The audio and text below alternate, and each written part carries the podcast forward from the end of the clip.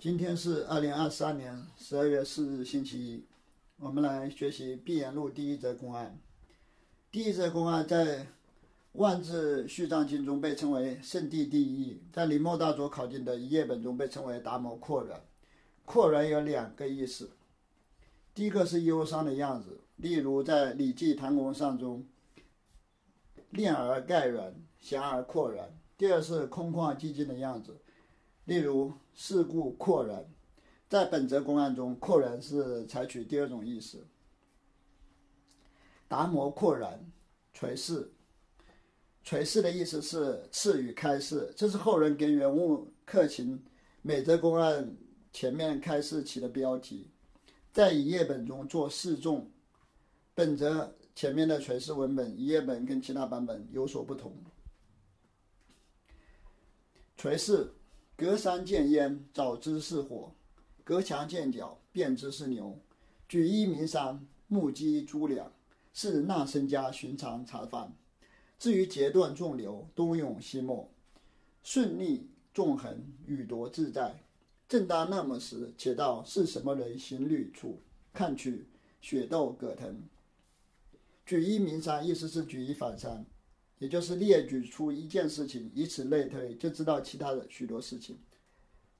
目击诸两，意思是眼睛一看就知道是多少分量，丝毫不差。诸两指极小的重量。举举世公案呢？梁武帝问达摩大师：“说这不急流汗？”（括号里面呢是原物克勤的那个。拙语，拙语就是假假注的意思，就是他他的评论。激流是聪明伶俐，不激流就是不聪明。如何是圣地第一义？是什么纪律诀？原无克勤说，圣地第一义是什么纪律诀呢？达摩云：阔然无胜，将为多少奇特？见过新罗，可善明白。将谓意思是原以为，可善明白意思是实在是明明白白的。我原以为有什么了不起的，但是其实是没什么了不起的，是非常明明白白的，就像箭射过星罗一样。帝曰：对阵者谁？满面长黄，强星星，果然摸索不着。长黄就是尴尬的样子，星星是精明的样子。原物克勤。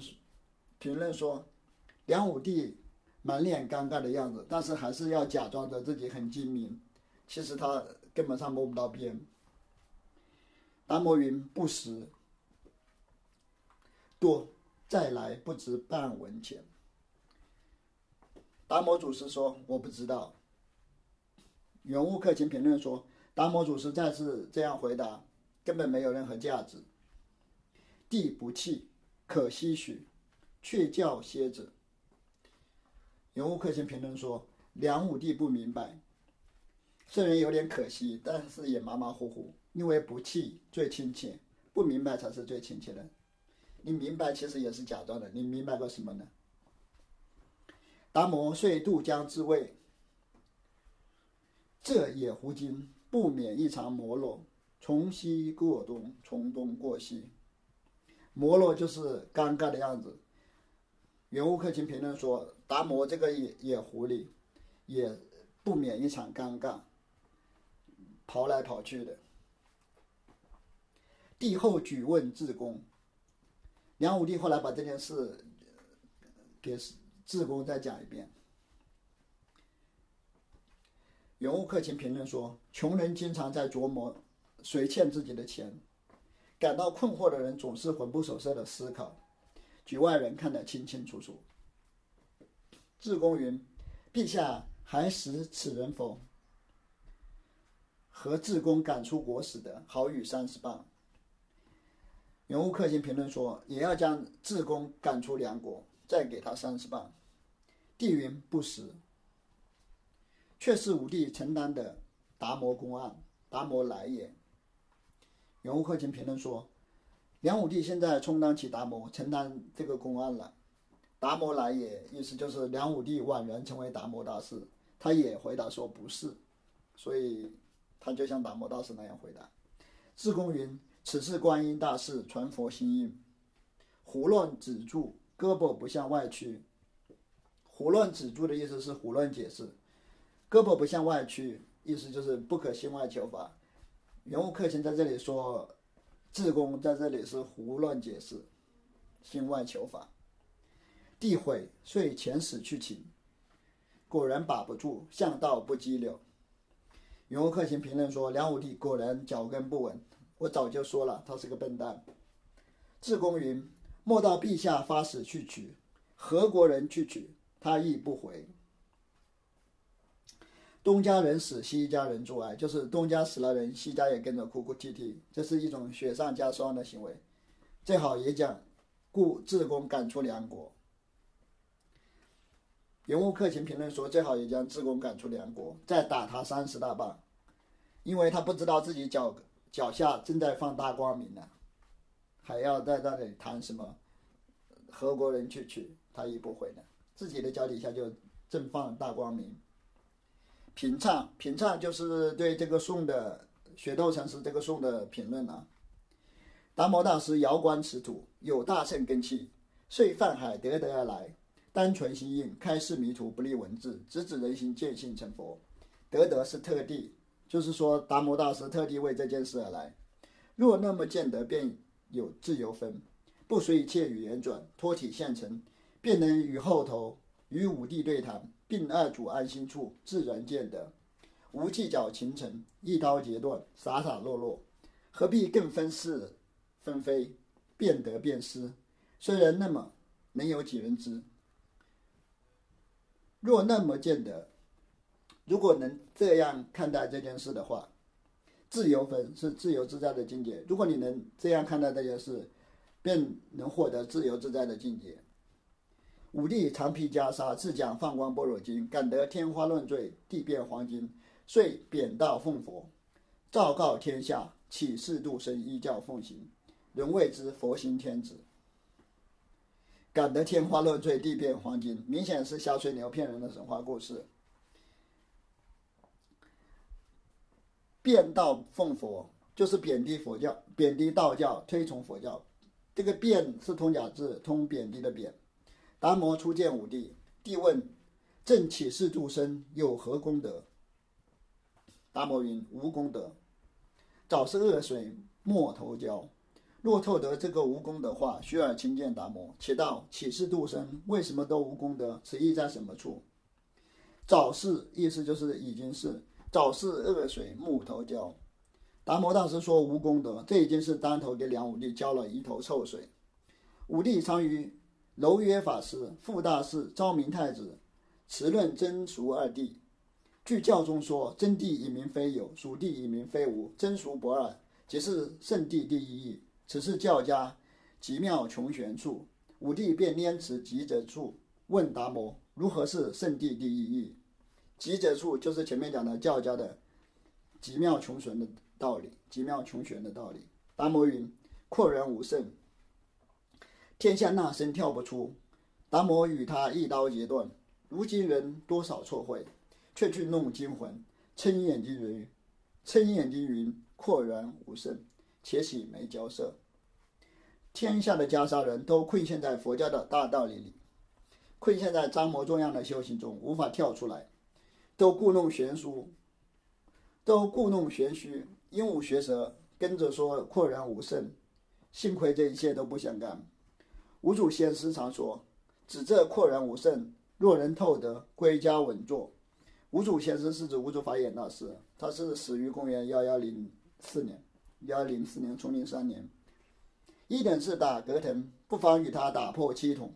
达摩旧中奇特，一等意思是同样的，旧中就是其中，也就是在这里的意思。同样都是打腾格，同样都是打格腾，有的人打格腾就能点拨他人，打破他人的黑气统。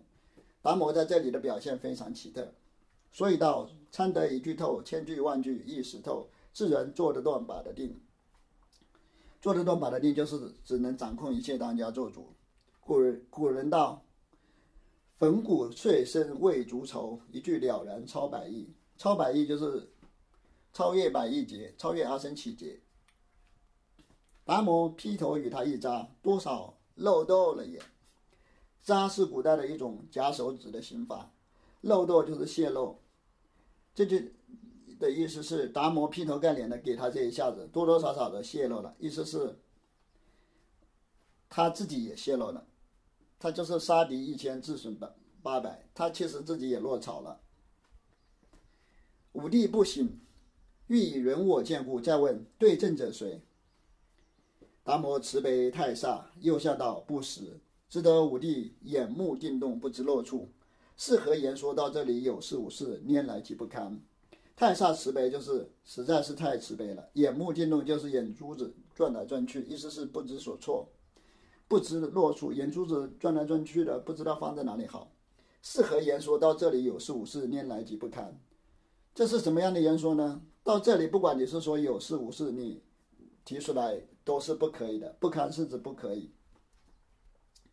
多恩和尚有宋云：“一见寻常，一落一壶，更加一见已相饶。”多恩和尚是指白云守多恩和尚。通常一支箭就可以射下一只雕，但是在这里达摩射了两支箭才罢休。直归少室风前坐，两主休言更去招。复云：“谁欲招？”这也是白云守多和尚的话。所多恩法师向梁武帝射了两，不是达摩禅师向梁武帝射了两箭。阔人无胜是第一件，不识是第二件。射了两箭之后，发现梁武帝还是不会，就放过他了。这就是以相饶，然后就去少室风前打坐去了。武帝不弃，遂遣出国。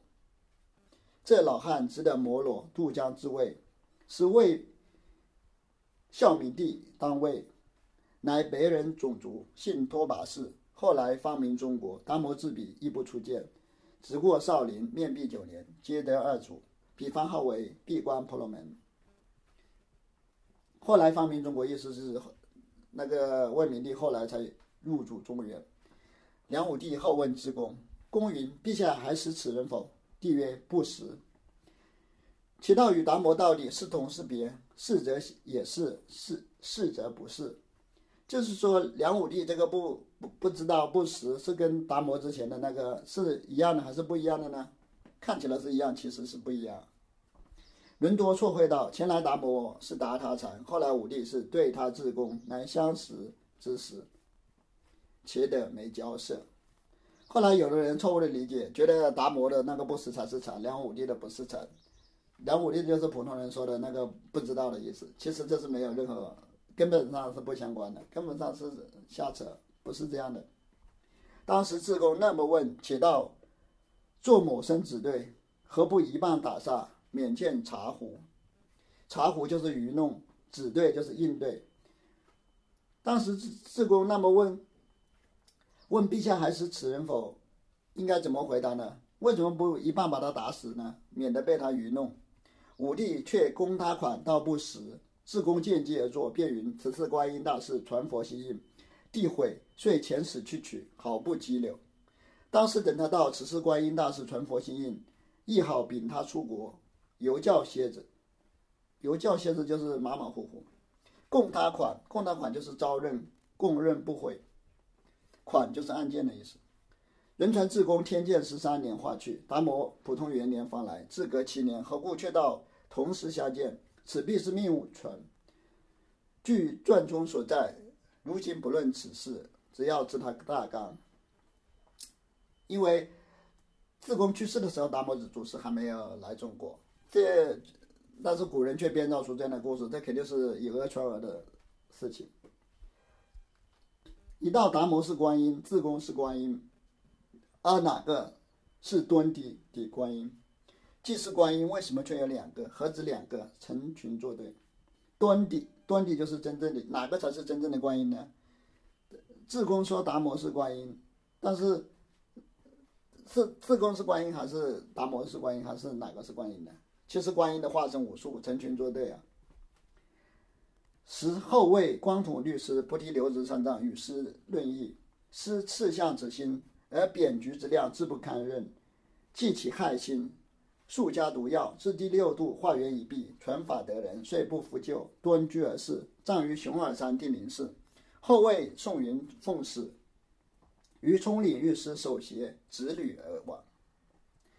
扁局之量是气量狭小，心胸狭窄。这里明显的是禅宗的学人对光统禅师和菩提流子的污蔑之词。这段就是自赞毁他，意思就是达摩祖师明知道对方想害死自己，故意让自己中毒，然后因为他已经把佛法传给了二祖慧可，所以他就自己就故意中毒而死。其实是瞎扯的，这都是瞎扯的故事。直履而往，意思就是达摩大师提溜着一只鞋回印度了。后为宋云奉使，宋云是那个使节的名字，奉使就是奉命出使。他奉命出使的时候，看到了达摩祖师拿着一只鞋回印度了。武帝追忆，自传碑文云：“嗟夫！见之不见，逢之不逢，遇之不遇，古之今之怨之恨之。”夫赞云：“心有也，况且自凡夫；心无也，刹那而得妙觉。”其道。达摩即今在什么处？错过也不知。这个错过是通通错误的错。下面是雪道禅师的颂文：圣地阔然，何当辩敌？对阵者谁？还云不识。何当辩敌？意思就是如何才能辨明要点呢？这个敌是指要点。对阵者谁？原物克勤的评论是：再来不值半文钱，又那么去也。就是说，你再拿这个问题拿出来问，就一钱不值了。但是我还姑且让你这样折腾吧。还云不实，三个四个中也多。原物克勤说：三个四个全部中箭了，呸！梁武帝、达摩、智公、雪窦四个全部中箭了，都落草了。因之暗渡江，因之就是因此偷偷的渡过长江。达摩祖师看来看到梁武帝那个不能明白，就偷偷的渡江渡江去魏国了。在这里，原物克勤评论道：“村人皮孔不得，却被人春。苍天苍天，好不丈夫。”意思就是达摩祖师想穿梁武帝鼻孔，想用佛法忽悠梁武帝，可惜梁武帝暂时没有接受达摩达摩祖师的催眠。因为催眠需要双方的配合，结果达摩大师的鼻孔反而被梁武帝穿透了。因为别人不接受你的催眠，你自己就在那里瞎搞一通，那不都是白忙一场吗？他说：“苍天苍天，好不丈夫！天呀，达摩大师没有丝毫的大丈夫气概，只能偷偷的溜走了。其免生荆棘，脚跟下已生树障。”雪窦禅师接着诵说。达摩这样做怎么能避免产生荆棘呢？原物克勤说：“达摩大师脚底下的荆棘已经有好几丈了。何国人追不再来？两重公案，用追作某，在什么处？大丈夫知其何在？两重公案就是武帝对达摩是一重公案，武帝举世自宫又是一重公案，千古万古空相忆。”换手捶胸，望空提告。雪窦禅师说：“千百年以后的人们还在苦苦思考这个问题。”圆悟克勤说：“人们双手交替捶打胸膛，对着天空祈祈求祷告。修相忆道什么？向鬼窟里做活计。听风砸地有何急？果然，大小雪豆向槽里滚。”雪豆禅师说：“不要再苦苦思索这个问题了，满地都是清风，无穷无尽。”原物克勤讽刺说：“你还在说什么呢？你不过也是在是用四肢变通揣摩而已。当然，虽然你是个著名的禅师，但你的这种行为也是在草堆里打滚。大小雪豆，大小就是偌大的偌大的，大小就是偌大的雪窦，大小雪窦就是这么著名的雪窦禅师，也就是大小雪窦，这么著名的一个禅师，你居然还在草堆里打滚。”是故事左右云：“这里还有主事吗？”尔待翻款呢？犹作这取救。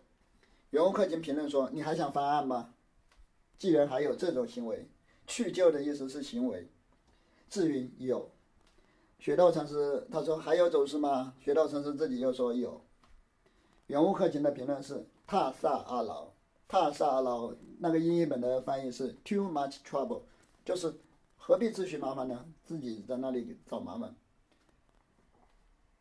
换来与老身洗脚。更与三十棒赶出，也未为分外。作这去就，叫犹教蝎子。雪豆让走是给自己洗洗脚。原物客卿评论说：“我打他三十棒，把他赶走，也是分内之事。不过雪豆的这种欺师灭祖行为还算不错，马马虎虎。”平唱，平唱就是原物客卿对雪豆禅师的宋文的评论。且据雪豆宋词公案，一次上午太阿剑相似，向虚空中蓬勃，自然不犯锋芒。若是无这般手段，才捏着。便见伤风犯手。若是具言者，看他一拈一多，一褒一贬，只用四字楷定一则公案。就是雪豆这个送送这个公案送的非常巧妙，就像一个善于舞剑的人在空中挥舞一支利剑，但是那个利剑却不会伤害到自己的手。就是雪豆算是有这种手段。这里说只用四句肯定一则公案，这个四句是一句是念，一句是多，一句是褒，一句是贬。哪四句呢？圣地阔然，何当辩敌？对阵者谁？还云不实。这是念，就是把公案念念提出来，举出来。哪个是多呢？多就是因之暗渡江，其免生荆棘。何国人绝不再来？千古万古空相忆，休相忆，清风早地有何及？多就是对这个念出来的公案进行一下进行一下评论。是故事左右云，这里还有主事吗？自人有，这是包，就是自我承担。有主事吗？有。换来与老生洗脚，这是贬，就是包一下贬一下。大凡宋古，只是扰弱说禅，拈骨大纲，巨款结案而已。巨款结案就是法官根据案件来断案。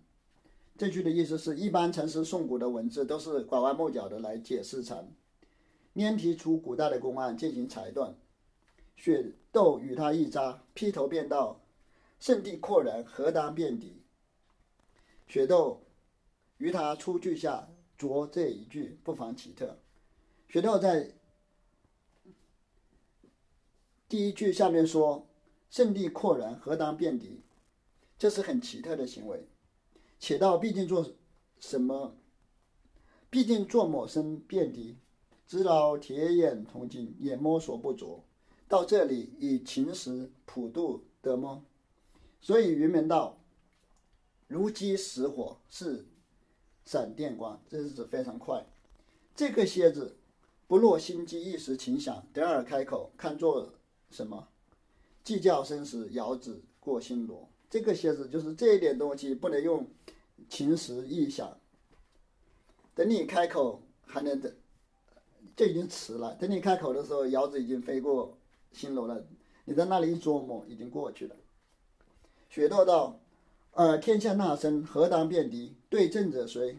还着个还云不实。此次雪豆太煞老婆，重重为人去。且道阔然与不实是一般，是两般。太煞老婆。”就是实在是老婆心切，太婆婆妈妈了，于是想帮助别人，重重为人去。若是了敌人份上不言而喻，若是未了敌人，决定打作两截。诸方寻常皆道雪窦重年一变，殊不知四句送进公案了。后为慈悲之故，送出事迹。后来雪窦在宋文里继续介绍了达摩大师的事迹，这也是他慈悲的缘故。因之暗渡江，岂免生荆棘？这是送出达摩大师的事迹。他偷偷的渡过长江，这难道不是制造荆棘吗？达摩本来之土，与人解拈去缚，抽钉拔气，铲除荆棘，因何却道生荆棘？达摩大师本来是要来中国帮助大家铲除荆棘的，为什么却说他制造了荆棘呢？非子当时诸人及今脚跟下，以身数丈。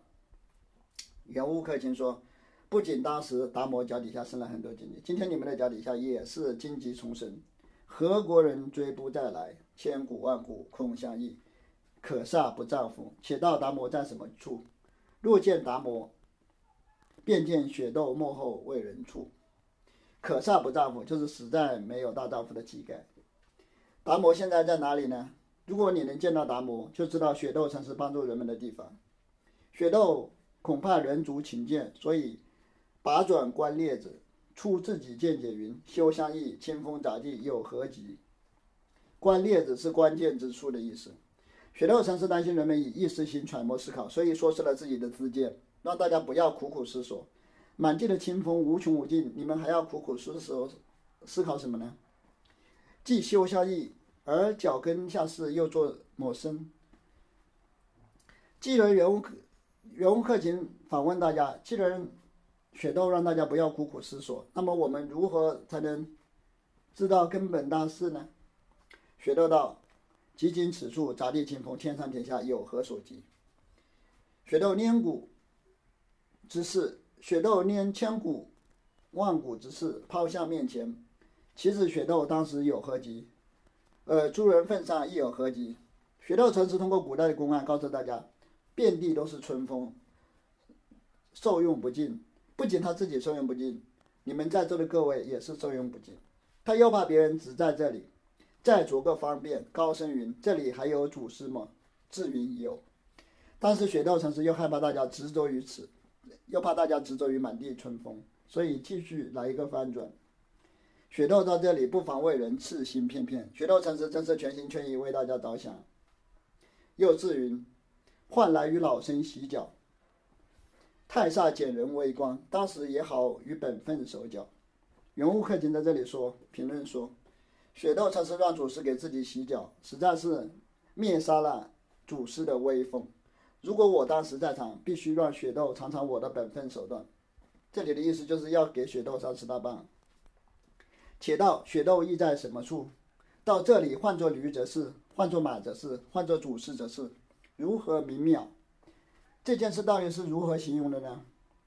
应该怎么形容这件事呢？称之为驴也不对，称之为马也不对，称之为厨师也不对，到底是应该怎么形容？往往换作雪窦使祖师去也，且喜没交涉。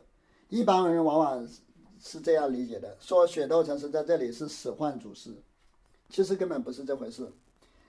且道毕竟做某生，只许老胡知，不许老胡会。这件事到底是怎么回事呢？即使达摩祖师来了，他也无法用意识心去理解，而只能是当下体悟。老胡在这里指的是达摩大师。